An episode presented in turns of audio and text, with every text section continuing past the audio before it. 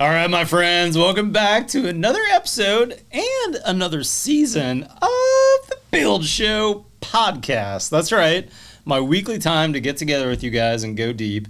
This is season three now, our very first episode in season three. I've got a really cool guest with me in the studio today. And I got to say, I'm thankful we're podcasting. Hopefully, you're listening to this and not watching because my face looks like total mincemeat today. I've been going through a, uh, a treatment over the Christmas break uh, for this, I forget what the dermatologist called it, advanced keratosis or something. It's basically precancerous cells. And before we get into the podcast, this is my PSA to all of you young builders watching out there. I did not wear a lot of sunscreen in my 20s and 30s. It probably wasn't until I was 40 uh, that I got serious about wearing sunscreen. And if you're watching the video version of this right now, my face looks terrible because I've been burning off with this chemical uh, lotion, basically, uh, all these precancerous cells. Now, hopefully, I'm going to look better here in a couple weeks. Uh, but I am thankful be, to be behind the mic and and uh, I would tell you, don't watch. Normally, I say go watch this on Build Show Network, but this time I'm going to say, hey, if you're watching this on BuildShowNetwork.com, why don't you go over and listen to this on iTunes instead? With that being said, guys, let's get going.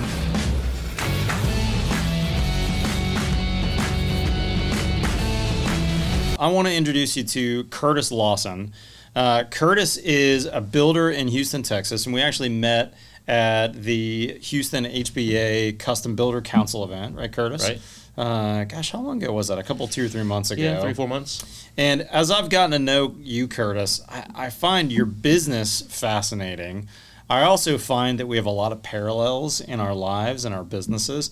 So on this podcast, uh, I really want to spend some time understanding how you got into the business and what you do because I think we have a lot of lessons that our audience and frankly I could learn from you both on the marketing side of what you've done to market your construction company but you also have a whole nother business which I think is fascinating and I want to spend some time on this podcast talking about kind of business diversity and a subtopic under both of those is how do we get paid as builders before we sign a contract and actually start a construction project. Mm. And that's something I think you and I, uh, in our 25 years of construction, have finally started to figure out. Uh, certainly did not figure it out in the early years of owning my construction company. So before we jump into all that, though, uh, tell us about you, Curtis, uh, where you're located, what your company names are, and how can people find your podcast too? Sure. Um, I am in Houston, Texas. Um, I have a home building company called Crafted Custom Homes. Mm-hmm. We generally just go by Crafted. And um, so we build custom homes. We do a lot of remodeling projects as well, pretty similar to what you guys do. Um, and then we, I have a separate company called Shepherd Construction Advisors. And Shepherd is a owner's representation and construction consulting company, mm-hmm. um, which doesn't sound like it means much, right? But it's uh, what we do is we help people um, make sure that they get the project outcome that they expect hmm. um, from their builder, their architect, and from their team. And so we help manage that process. And then we also help get it get troubled projects back on track. Ooh. So if people are having problems with builders, um, problems with their project in general, weird problems with their house, we help get those solved. Super interesting. Define the term though, because I bet there's some people listening that have no idea what an owner's rep means or what that term even yeah. uh, kind of stands for. What does that mean to be an owner's rep? Yeah, so, so, an owner's rep basically stands in place for the owner in the project. And in the past, it's typically been um, higher net worth higher net worth individuals mm-hmm. um, who maybe don't have the time to be involved or the desire to be involved, or maybe maybe they're traveling a lot, and so they hire an owner's rep to manage the process and kind of be them in mm-hmm. the project. Mm-hmm. Uh, I would tell you this is kind of a side note, but I would tell you that some builders don't like owners reps. Right. Uh, and my experience has been the exact opposite, where I've I've only done two projects now that I had owners reps, and they went phenomenally better than had they not been there. Mm-hmm. Uh, and so I have this like, oh my gosh, great! There's an owners rep involved kind of feeling when I hear uh, that someone's thinking about an owner's rep or they've got one. And quick story about that. Uh, funny enough, they had a similar name, a firm out of Boston because the client was in Boston. building a house in Texas. Shepherd something, I forget their their name, but I, I love that name. Like you're herding, you're caring for, you're making sure the wolves are at bay. Exactly. Uh, kind of a biblical reference there, but Yeah. that shepherding really is a really um, all-encompassing term for uh, what you do in this whole idea of uh, owner's rep, where you're kind of you understand the process. You are a builder, and in fact, the owner's rep company that I worked out of Boston had uh, a couple of licensed architects that were part of the firm. They've been doing it for years, and instead of a client who maybe has a bunch of uh, misconstrued ideas about what the project should look like or how it should go. I was dealing with these owners reps that knew exactly what they were doing, had Yep. done it many times, and knew that we were in this together to get a successful outcome for the owner, and it was awesome. So sometimes it's all the different parties have their own vision of what it's going to look like, and so you have to have one person who's going to kind of pull that together and create this this unified vision for the project, because everyone has their own agenda, right? The builder, the architect, the interior designer, everybody has their own agenda, and so somebody has to kind of pull those together and, um, I guess, communicate the owner's vision for the project. Yeah. Now tell me, how did you get into that? Like, did you have a, a client at some point, uh, or a friend of a friend say, "Hey, I've got this issue in my problem with my project," uh, and you're like, "Yeah, I could, I could probably help out with that. How about seventy five dollars an hour for my time or something?" Tell, tell us how you got started. Yeah, that's exactly it. So I had um, architects that we worked with, and just you know friends that know you're in the business call you and say, "Hey, I'm having this weird problem with, with my project. Can you come check it out?" Um, and I just kept seeing the same issues over and over. This and, and generally it's the same mistakes being made over and over in the process. And it kind of boils down most of the time to like a lack of planning or a lack of a defined scope of work, or sometimes just flat out hiring the wrong builder for the project. And so um, we would just get a lot of those kinds of calls um, when I was working under Crafted. And I said, you know, there's a market opportunity here for helping people because that's really my heart is to, I hate seeing people get taken advantage of and I hate seeing projects go badly. So Yeah. it, we created that uh, in an effort to just help people make sure their projects get uh, executed properly. Interesting. And how long's it been since you started this whole other business from your home building company? Just two years. This is Okay. this, this is like our start, the start of our third year, I guess. Gotcha. Um, just you in that business currently? Do you have other folks that are working in that business as well? It's just me. Uh, we pull in some consultants as needed, but right now it's just me. The thought is that it won't stay that way, but um, it's uh, it's hard to replace um, somebody like you know you you or I who kind of has that knowledge base that you kind of have to have to fill that role. Yeah, that's interesting. And are you ever doing expert witness uh, work as well, or are you mainly just shepherding projects that uh, have gone sideways to keep them back on the rails? Yeah, so if things go really badly, we will get called in to do expert witness work as well. Uh, we go out and do some field observations, write reports, uh, and then if we have to, to, to go to court. Gotcha. Now, uh, talk to me about how that's this second business has informed this idea that I brought up earlier, which is, you know, how do we get paid for our time as builders? Because our time's super valuable, and there's a lot of builders out there, especially in in uh, changing market times, that end up spending a lot of time with clients that don't end up having a real project, or the project doesn't end up going. So I'd love to hear about your construction business and maybe how your consulting business uh, has informed your thoughts about getting paid as a builder for your time.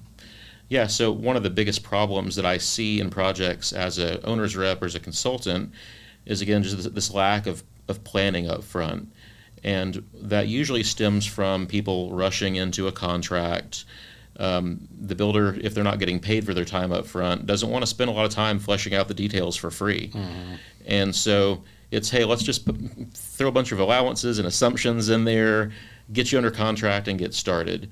And so there's not really a defined scope of work. There's not really a defined expectation of how things are going to turn out, and that's how things get sideways. So, I think as builders, when we uh, charge for our time up front, when when the when the client's paying for your time up front, it means they value you. They value your knowledge. Yeah. Yeah. And that's what we want to do is we, we want to work with people who value our time. That's right. Because that means they're probably going to be good clients longer term. If they're willing to pay for our time up front, they're probably going to be good clients for the project. So yeah, for sure. just really uh, the key is just to spend that time up front to fully flesh out all the details before we ever even turn a spade of dirt. for sure. And uh, what I call that uh, kind of billing document or that that uh, kind of uh, contract light, I call it my professional services agreement. I think kind of generally that must have been a, a, a term coined by somebody in the Home Builders Association over the years because I've heard that thrown out a lot at custom builder council meetings. Um, but we charge, we used to charge like $2,500, then we upped it to maybe $5,000. These days, we're charging anywhere from ten to twenty thousand dollars uh, in asking for a deposit on our time after we've had a free initial interview and usually some amount of frank budget discussion, which I always call a airplane level bar park on the project. Yep. Like if I'm flying the airplane over your house, here's what I I'm thinking it probably costs. That way, they're not thinking it's a million dollar project, and I'm pretty sure it's going to be three million uh, if they hire us from based on what I'm seeing here. So then they'll hire us, and then what we do is we bill hourly uh, against that deposit. And we only bill, interestingly enough, though, as I'm talking about this, I'm wondering if I should change this, but we only bill our estimator's time. We don't bill any of the um, kind of builder time. I have I have two other uh, guys that help me run my home building company, uh, Steve and Tim, that have been on the podcast a bunch. And we don't, the three of us don't bill our hourly rate towards that deposit. We only bill our estimator. It does make me wonder if we should, at some point, consider charging for our time as well. Yeah, we do the same thing. So we we function exactly the same. We we call it a pre-construction services agreement, similar. Or so since we're a design build, uh, it could be a design agreement. Ah, uh, falls there under go. the same the same umbrella. But we're, we're taking a retainer of X number of hours. Usually it's 40 to 80 hour retainer, and then drawing against that until we use it up. Then um, get another retainer for expected hours to finish out the design process. Gotcha. And what that also does is it, it establishes so if if you're going to work under a um, a time and materials or cost plus contract, whatever you want to call that, I like time and materials better than cost plus. Um, but if you're going to work under that contract, you're kind of setting the precedent of this is how we work. You know, again, you're valuing our time as a professional, uh, and, w- and we're going to bill you for our time that we spend, you know, developing and executing your project. Yeah, yeah, that's really good. What advice would you have for the younger builders out there that are still, uh, you know, really doing generally everything for free until they get to a contract? What, Stop. Stop. Stop. that's good advice. All right, one, one, uh, one, one single word is all he had to tell us. it's one of those things that I, I struggled with doing too. And you know, you and I have both been in the um, NAHB Builder 20 groups. Um, and that's you know that's that was the key for me. That's when the light bulb went off. As I got in this group of guys, I was still doing free estimates Yeah. at the time. Yeah. And these guys are like, Curtis, stop. Um, and when I did, it totally transformed my business. We went from um, just spinning our wheels and wasting time on projects that we're never going to get, that weren't a good fit, um, to you know getting paid for all that time that we're spending. And if, if the side benefit is you're weeding out people that maybe you don't want to work with, Yeah. that aren't a good fit. Maybe you can pick up on the crazy factor uh, early on. Maybe That's huge. Not always. Yeah, not always. Um, but one one thing that I did, which uh, I think is a good piece of advice too, is to hire people where you are weak uh, and know your strengths. Absolutely. Uh, you know, enneagrams are real popular these days, and I, I don't know. I'm I'm not into them, but I, I have a buddy who's really into them, uh, and forget enneagrams. Just know what you're good at and where you're not good. Hire people that are good. And for me, one of the things was uh, that I was not good at over, over the past years. I was not great at being really hard on either contract terms or on billing or whatever. And as a result, I put my company in a lot of jeopardy uh, many times over the years because I was trying to be nice, because I was wanting to be liked by the clients uh, or whatever it was. And so I hired somebody uh, who was really good at the business side and had no problems uh, with not being liked and saying, look, Your draws are due on the 10th. We invoice on the 5th. You need to get them to us in five days. And our contract terms state X, Y, and Z. And in fact, uh, you know, in the first year he worked with me, we had several clients that were late on draws. We stopped uh, construction on a job or two. We put a lien on a job or two. I mean, we just got really serious about like we we need your cash to build your job. We're not going to use our own money to build your job or someone else's. or someone else's exactly. Uh, so that's one of my keys for making that switch to um, to kind of valuing my time. Absolutely. Um, I want to ask you, Curtis, about marketing. Though it's one of the things that we mentioned at the very uh, top of the the podcast that uh, you and I hung out by my my fireplace last night at my house, and we're kind of talking about this. I want to redo that conversation for these guys a little bit. Talk to me about how you marketed. Uh, this brand new business of yours that's now just two years in because you've got the home building company that's established people uh, you're known as crafted you're not uh, lawson homes right you're crafted We used to be Uh, huge, huge change. you did used to be. Tell me, tell me Yeah. about that change. And and and for builders listening, uh, this is, in my opinion, a very important thing to consider doing if you ever want to maybe sell your business one day. Um, it's really hard to sell Curtis Lawson homes, uh, so we said, hey, let's rebrand to something that maybe I, you know I can sell one day. So we changed names to Crafted uh, about five years ago. And the the side benefit is, uh, you know, when your name when your name is on the sign and something goes wrong, who are they going to call? All right. right? They're going to call Curtis Lawson. They're going to Sure. call, call Matt. So when when you're uh, taking more of a team approach and you're called Crafted now instead of Curtis Lawson Homes, they're going to call the appropriate person they should be calling and not the owner at nine o'clock at night. Yeah. Um, and again, it, you're, you're creating something that is, is a marketable business for you, for your children, whatever. Yeah, that's really smart. And conversely, your uh, shepherding company she- is it Shepherd Construction Consulting? Yeah, Shepherd That's- Construction Advisors. Construction Advisors, pardon me, is also not Lawson uh, Consulting. right? Correct. So talk to me that you that you started that two years ago. How did you get business rolling for that business? Like, what was your marketing technique? So at first it was just you know again we had a, a good base of architects that we work with with Crafted that that we like and that know that we generally know what we're doing. Uh, so when we started this business, my first go-to was architects. So me and my and my uh, my teenage daughters also uh, we spent a, a great number of hours on Google, 50 pages deep on Google, finding every architect in the kind of the greater Houston area How about that? Um, and interior designers too.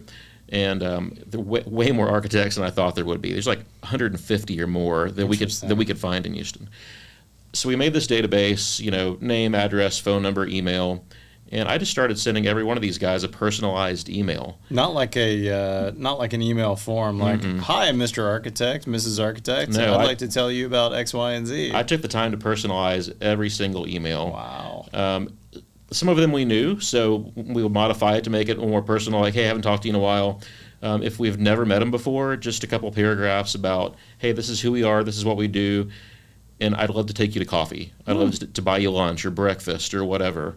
And out of those 150 uh, people that were on our list, I probably met 50 people fa- Wow. face to face in, in, in maybe three months. Dang. So I spent some money on coffee, you know. you did. But uh, man, it was it was fantastic. We've got so many uh, referrals both for Shepherd and for Crafted because when, when I'm having that conversation, I'm talking about both companies, and we've gotten some fantastic projects for Crafted as well as referrals for Shepherd. That is marketing 101 right there, Curtis. I hope that you listen to that. And I would say forward this podcast to all your builder buddies because this is uh, old school, original. Uh, you might as well be knocking on their door marketing by sending them an email and not sending a form letter, but saying, you know, Jim, Nancy, Carrie, whoever it was, I haven't met you, and this is something that I think could be valuable to you, and I'd like to learn more about uh, your company as well and see where the synergies are.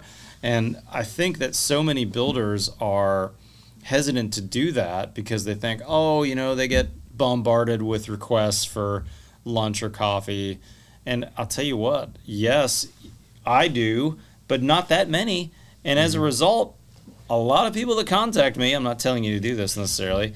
I do have a coffee with them. I do go not as much lunch, but I do spend 15 or 20 minutes with them. I all the time I have phone calls with people that are builders in some random spot that have a question that uh, you know I am hard to get to get a hold of, but uh, but that's a side note. But I think it's really really interesting that you got over your fear of rejection, for lack of a better term, and asked your prom date out, and she said yes. Yeah, you're never going to hit a pitch that you don't swing at.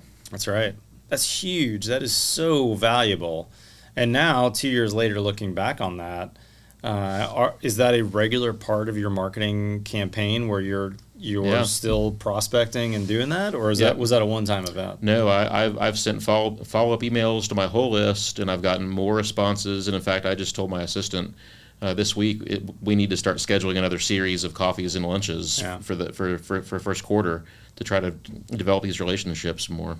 That's really really cool. And, and so the first pass we just hit architects. The second pass we're going to add in the interior designers. Mm-hmm.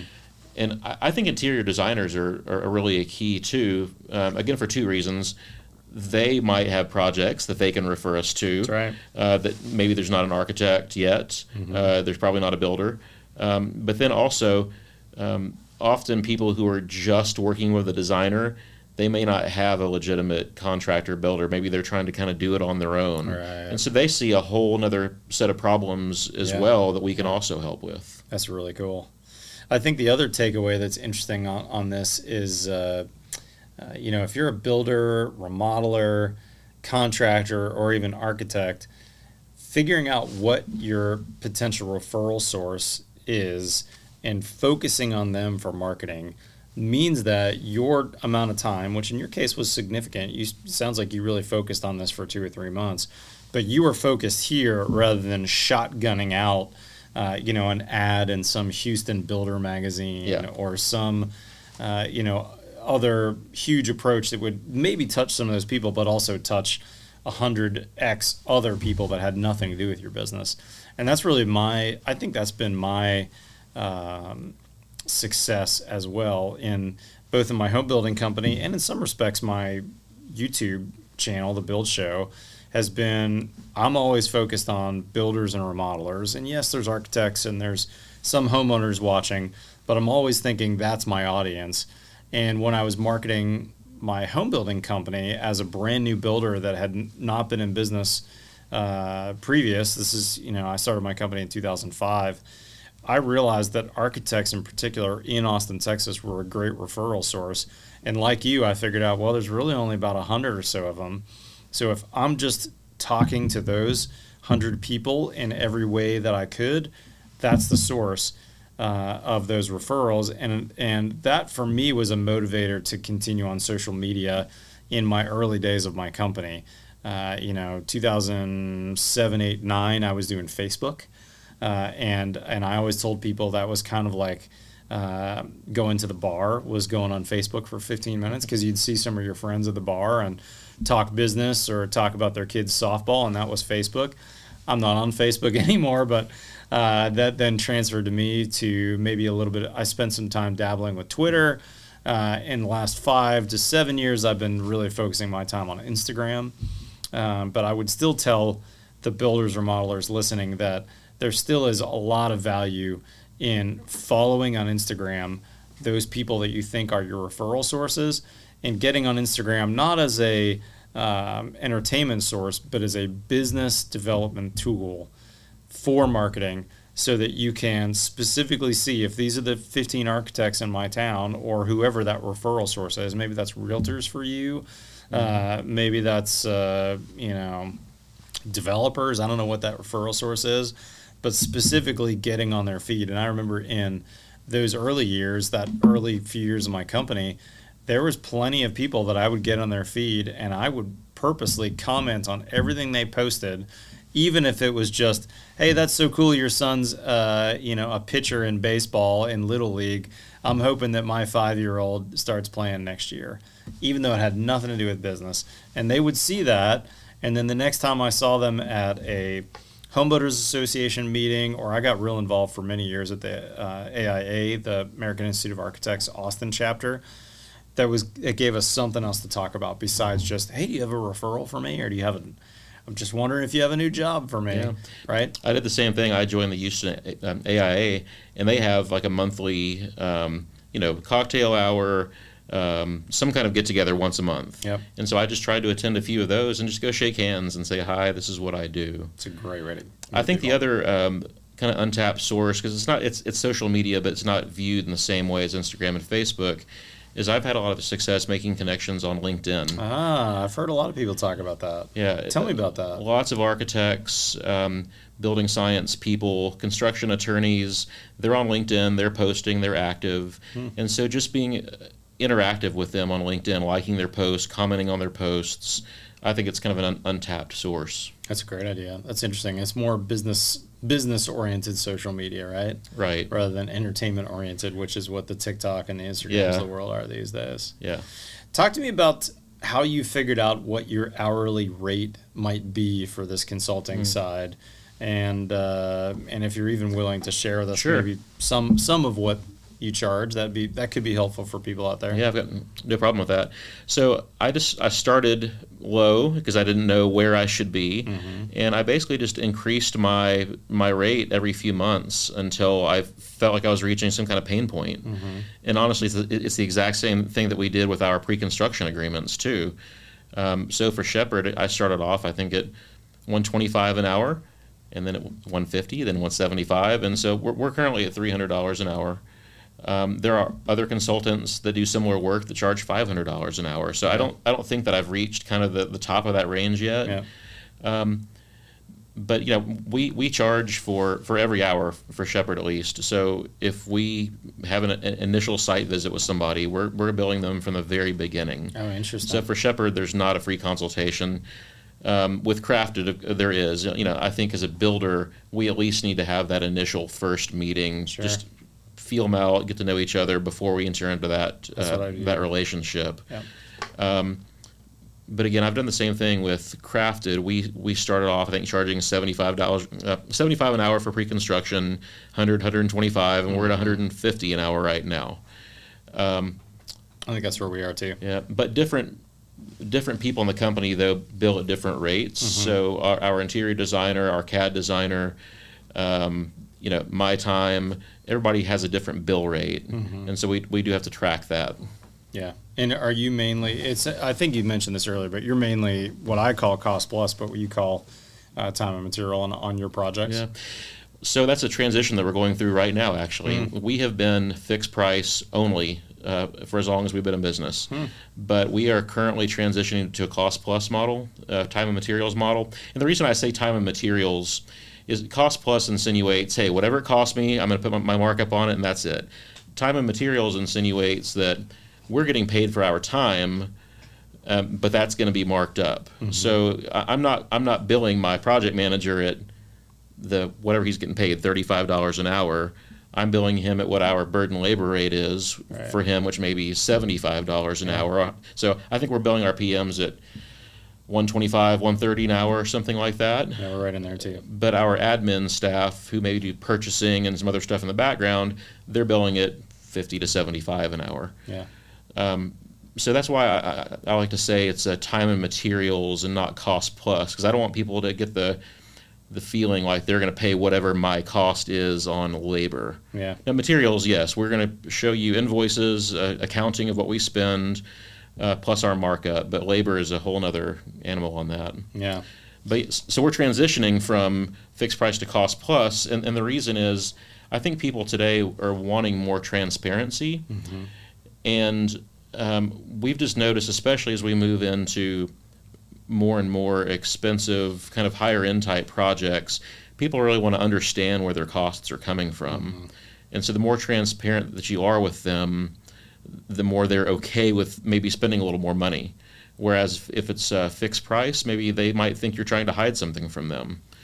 Um, again, it goes back to them valuing your time. So if you show, hey, I'm, I'm going to spend 500 hours managing your project or 1,000 hours managing your project, they may not realize that. They just see a, whatever your markup is, they see a 30% markup and they freak out. You're making 30%? Well, I'm, I'm actually making more than that if you, if you, Yeah. if you back into it. But transparency, I think, is what people are wanting in the market these days, and I've seen more and more builders transitioning to that model of contract. Yeah, for sure.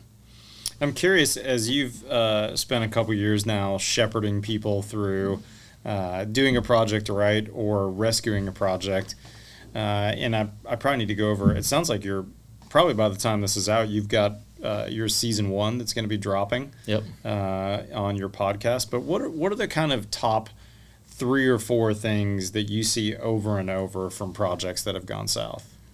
number one, and I my, actually my, my episode zero that's out right now is on this. It's it's called the number one project with construction or the number one problem with construction projects, and and that is just a a lack of a defined scope of work. Um, so when we write a, a scope of work for Crafted, it's extremely detailed. Here's the materials we're using. Here's here's how they're being being installed. Um, it's it, it's not just a we're going to remodel this bathroom or we're going to install kitchen cabinets. It's we're going to install, you know, if they're factory built X brand of cabinets with X level of finish with you know whatever, or if they're if they're um, being built built by our carpentry staff, we are installing a solid maple cabinet with full overlay doors and soft closing Blum hinges or whatever. Uh, it's being very specific so that nothing's left to the imagination. Um, people watch so many home design shows on TV. They watch shows like yours, Sure. and they have this expectation in their, in their head of this is what I should get. Mm-hmm. And if it's not defined, and you give them maybe what your standard is, and they're not getting what they think it should be, that's a huge area for conflict. Yeah, that's a great point. And so, number one problem, in my, in my opinion, in, in my opinion, is just not defining the scope of work that you're going to perform. Yeah.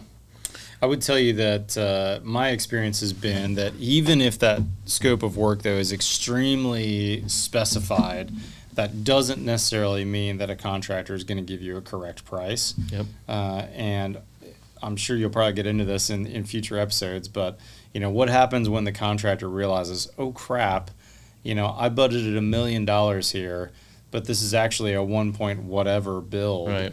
uh, based on plans and specs that I maybe even agreed to, and then all of a sudden, uh, you know, a host of things can go wrong, including maybe even them quitting or who Yeah. knows what. But but that really, uh, I think that's a misnomer for a lot of young builders out there. I know it was for me when I started my company in 05. I remember very specifically during the recession. This is like 07, 08. I had a, a prospect that was a really very detailed prospect, an engineer who had a, uh, a very detailed set of plans. It was uh, this company here in Austin called Barley and Pfeiffer. I don't know if you've met them before, but they do a terrific set of plans. It was like 50 pages of plans, probably 100 pages of specs, everything detailed down to the gnat's tail end. And this uh, customer wanted three bids. You know, the old school, I need to get three bids on this. And so I'll make the story short. He got three bids. I was one of them, and uh, I ended up getting the job. And again, I'm shortening the story probably more than it means. There's a whole lot more to it, but in the end, I asked the client after I got the job, "Why did you select me?" And he selected me because he liked me and he thought we'd work together. But also, I was the middle bidder. There was a bidder that was more expensive than me, and there was a bidder that was less.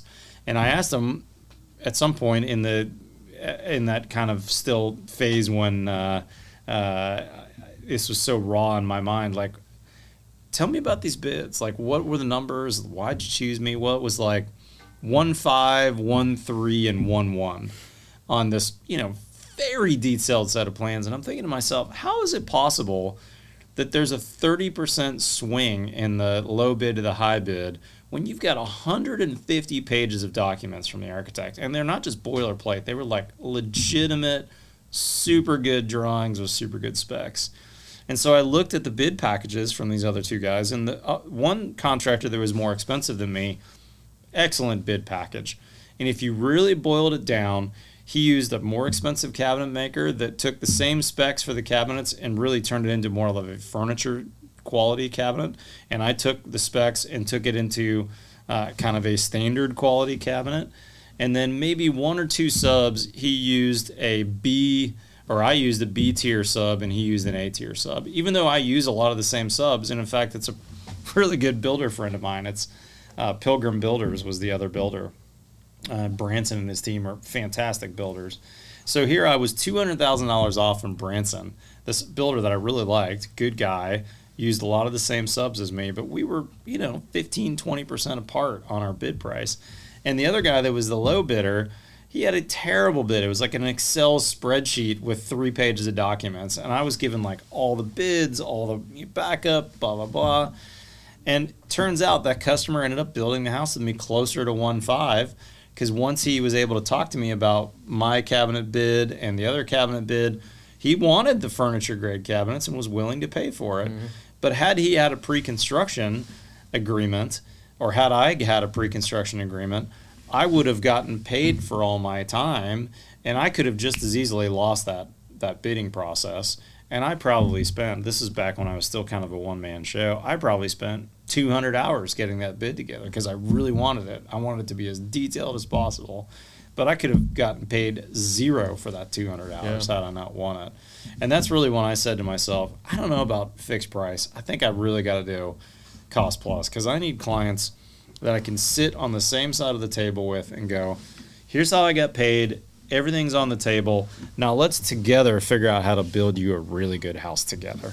And that's not for every contractor. And honestly, that's not for every client. Uh, I think there's a lot of clients that are not the right client for a cost plus or a yeah. or a uh, time and material.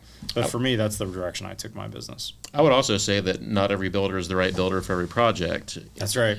Um, which is kind of the number two problem that I see is people engaging with somebody who's maybe not the right builder for the project that doesn't have the experience to build what they want to build. And I think as builders, we have a hard time saying that I'm not qualified to do that, or that I ha- that I haven't done that. And look, I am totally speaking from experience here because I have 100% been that guy yeah. who's been like, "Oh yeah, to. we can do that, right?" Uh, yeah, totally. And then it's like, that. "Oh my god, well, let's figure this out on the fly." I've never done this before. so. Um, it's, it's a really hard thing for us to do because our, our egos and our de- desire to win that contract, it's, it's hard to say no. So people end up hiring a builder who may not be the best fit for the project. For sure. And they get in there and there's just unmet expectations. Yeah. Because maybe that maybe that builder they hire doesn't have the painter that can execute that level of finish that, right. that they need, or the drywall finish, or they don't have the trim carpenters that, that are that good and that's a tough situation. And the other one I see a lot in Austin, which is even more tragic, is people building really modern houses with a builder who doesn't have the chops for it, doesn't understand the waterproofing, doesn't put head flashings on, doesn't understand, uh, you know, weep systems and sliding doors, and buries them. And I'm I'm actually doing a rescue project right now for somebody that. Uh, built a multi-million dollar house and it leaks like a sieve every time it rains. Yeah. Uh, I, and that's so heartbreaking for me.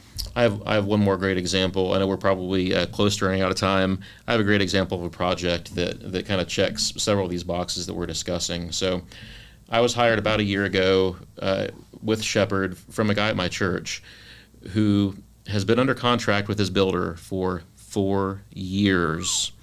Uh, one of those was kind of pre-construction design, uh, not sorry, not pre-construction. He didn't do that. It was kind of wor- working with the builder's architectural designer, mm-hmm. which honestly was a terrible set of plans. but now three years under construction, uh, the windows aren't even fully installed yet. Oh my god! The house wow. is not fully roughed in yet. Dang. And so it's been honestly, and, and, my client will tell you this. It's been a little bit on both on both sides. First of all, the builder didn't budget well. He didn't plan well. There was no pre-construction agreement, so he didn't really dig in to understand what the client wanted. Mm-hmm. So once they got started, the client's like, "Well, I want this. I want that wall moved over there. I don't like this design." And so it's change order after change order after change order trying to get the client what he wanted. I think the intentions started off good, but once you kind of get pecked that many times by the mm-hmm. by the hen, you start to not, not want to get pecked anymore, yeah. and so the, the relationship just soured. And finally, the project was basically at a standstill for months, where the mm-hmm. builder would do a little bit, and then I, I, think maybe there was a little bit of robbing Peter to pay Paul going yeah. on. Yeah. Uh, it was kind of post COVID, and the prices, the, you know, the lumber prices were through the roof. Mm-hmm basically the whole project just fell apart. And the whole thing could have been prevented um, if the builder had just taken even a few weeks before the project started, charged for his time, really dug into with the client. This is really what I want. This is how I want to use the space. This is what my family needs. Instead of just rush, rush, rush to get under contract and, and, and get some dirt moving, right? Yeah, yeah, for sure. So anyway, four years later, the builder finally got terminated as of a couple weeks ago. Um, and I will say this: I try to completely separate Crafted and Shepherd for my consulting clients. I don't want to get involved in the construction side. Yeah, that's interesting. I was curious about that. It's it's tough though. So in this particular instance, we decided to do it again. He's a friend from church, and also we had spent so much time with him. We we really had an, an understanding of the project, so we ended up taking it over hmm. as of a week ago. Um, but generally, that's not necessarily a goal, or, or it's That actually is the opposite goal. No, is to kind yeah, that's not a goal because I, I don't want people to feel like there's a conflict of interest there. Yeah. And so, usually in that situation, I would say, you know, we can't do that, but here are three other builders that are people that I know that are great. You should interview these guys and see mm. which one's the best fit for you. That's great. And again, pay them for their time. Yeah. Because when you've got a project that's halfway built, man, there's a lot of hours tied up in just figuring out well, Unwinding. what's done, what's not done, what do you have to take apart. Like we we went to put the roof on, my roofer went up, peeled back the the peel and stick to look at the decking. The decking was rotten. Oh my god. So now we're peeling all the decking and the and, and the and the, and the uh, membrane off the roof Brutal. before we can move forward. So yeah, so engage with people, understand what it is that they need, Mm-hmm. and get paid for your time. That's the bottom line. Man, I think that's the number one thing to learn from from our conversation here. If you're if you're listening, is get paid for your time. And uh, to your advice, Curtis, if you're not getting paid for your time, stop. you need that. Uh, hear hear that from two wise old builders that have some gray hair. You can't do things for free. You can't do uh, months and weeks uh, of meetings with people when you're not getting paid for that time. You got to get paid for your pre-construction time. One last question before we uh, wrap up, though. I, I said at the at the top of the uh, podcast that we would speak a little bit about diversifying your business, and I think it's fascinating how you've diversified your business, and I've ended up diversifying mine as well by having this this whole video arm uh, or separate. It's a separate company uh, from my construction company, and I think I've said this in the podcast. You may you may know this already, but I've got five or six people that work for me under a labor company as well. So I actually have three uh, separate companies: a construction company, a labor company that bills my construction company, and occasionally some other people, and then my video um, uh, and website company, Build Productions. What advice do you have, or could you give that builder who's maybe like-minded like us, maybe has 10, 15 years of experience, has been asked before about consulting but has never really done that? Any advice for them on, you know, is is it possible to do that out of your construction company and kind of dip your toes in it and see if you like it, or do you have to go whole hog and start a whole nother LLC and the whole shebang? My recommendation is to do- is to is to separate it. I mean, as I could have done this under crafted, but I didn't want, um, honestly, for liability reasons, I didn't want somebody um, getting mad at me if I, for some reason, gave them bad advice, Sure. suing my construction company, Right. and putting us out of business over over a, consulting matter. It's also a whole separate set of insurance. You know, for uh, the consulting and owner's rep work, there's prof- a professional liability insurance, errors and omissions insurance. Oh, yeah, that's It's kind of a whole separate animal. So if you want to do that, I, I would encourage you to try it if you have the experience. But um, I would totally keep that separate. Just start another another LLC. They're cheap to cheap to start, Mm-hmm. And uh, and just brand it separately. And does that higher hourly rate um, be get justified a little bit because of a slightly higher tier of um, liability for a lower amount of total dollars? You know what I mean by that? Like you know, building. You know, as builders, we might bill a particular client several hundred thousand dollars in fees over the course of a year on a project. But as a consultant, you know, you may only bill someone 10 hours a time, but you could get sued even though you charge them $3,000. Yeah, Uh, that's so that's is, part of it. so it. is that part of it as well? That's part of it, but really, it's it's for me. It's more um, j- just really drilling down to what the market will bear. Honestly, it's like Um, again, it's, it's people value, valuing your experience level. Um, if I was a guy that had been around for 10 years, I, I don't think, I, or five years, I couldn't charge $300 an hour. Sure. But when you've been in business for 20 years, you've kind of seen, not all, but Yeah. you've seen a lot of it Sure. happen. Yeah, You can justify having that, that higher rate. that makes sense. And, and honestly, it's the same, the same thing with pre-construction agreements. If you've been around for a long time, you should be able to command a higher hourly rate for your pre-construction Yeah, uh, design process too. Hundred percent. And and is there like here in Texas we have the Texas Association of Builders promulgated contract Yep, we use that we use, the Yep. TAB contract as we call it. Um, is there such a thing for your consulting side, or did you have to go to your attorney and figure out, you know, here's a consulting agreement and let's modify it to make it work? yeah, we had to create our own agreements for that. So you spend some bucks on that too. I mean, your your attorney can't be less than five hundred an hour, probably. Right. which means you spent several thousand, if not multiple tens of thousands, getting your consulting contract together as well. So there's there's some expenses involved. It's not just a, a start it tomorrow deal. Yeah, I mean, honestly, when, when we first started, it was a pretty basic contract that I wrote with my experience, but I didn't keep that very long. I, Mm-hmm. It was more like testing the waters to say, hey, is this going to work? Okay, now let's invest some money Sure. to do this. At first, it was a pretty simple startup in an LLC, and I actually had a couple extra LLCs that had been used years ago for something else that were just sitting there. So I just kind of reused an LLC that I already had. But if you have to start one, they're not that much. Yeah. Um, so that website expense, and, and that was really it to kind of just get started and just to see if it would work. And hey, if it doesn't work, a couple thousand dollars, and we just shut it down if we have to. Yeah. yeah. Gosh, Curtis, so good to spend time with you, brother. Thank you. Tell us how people can find you. What are your websites and your locations Sure. and all that stuff? So my uh, uh, crafted is craftedhome.com, and then uh, Shepherd is yourprojectshepherd.com.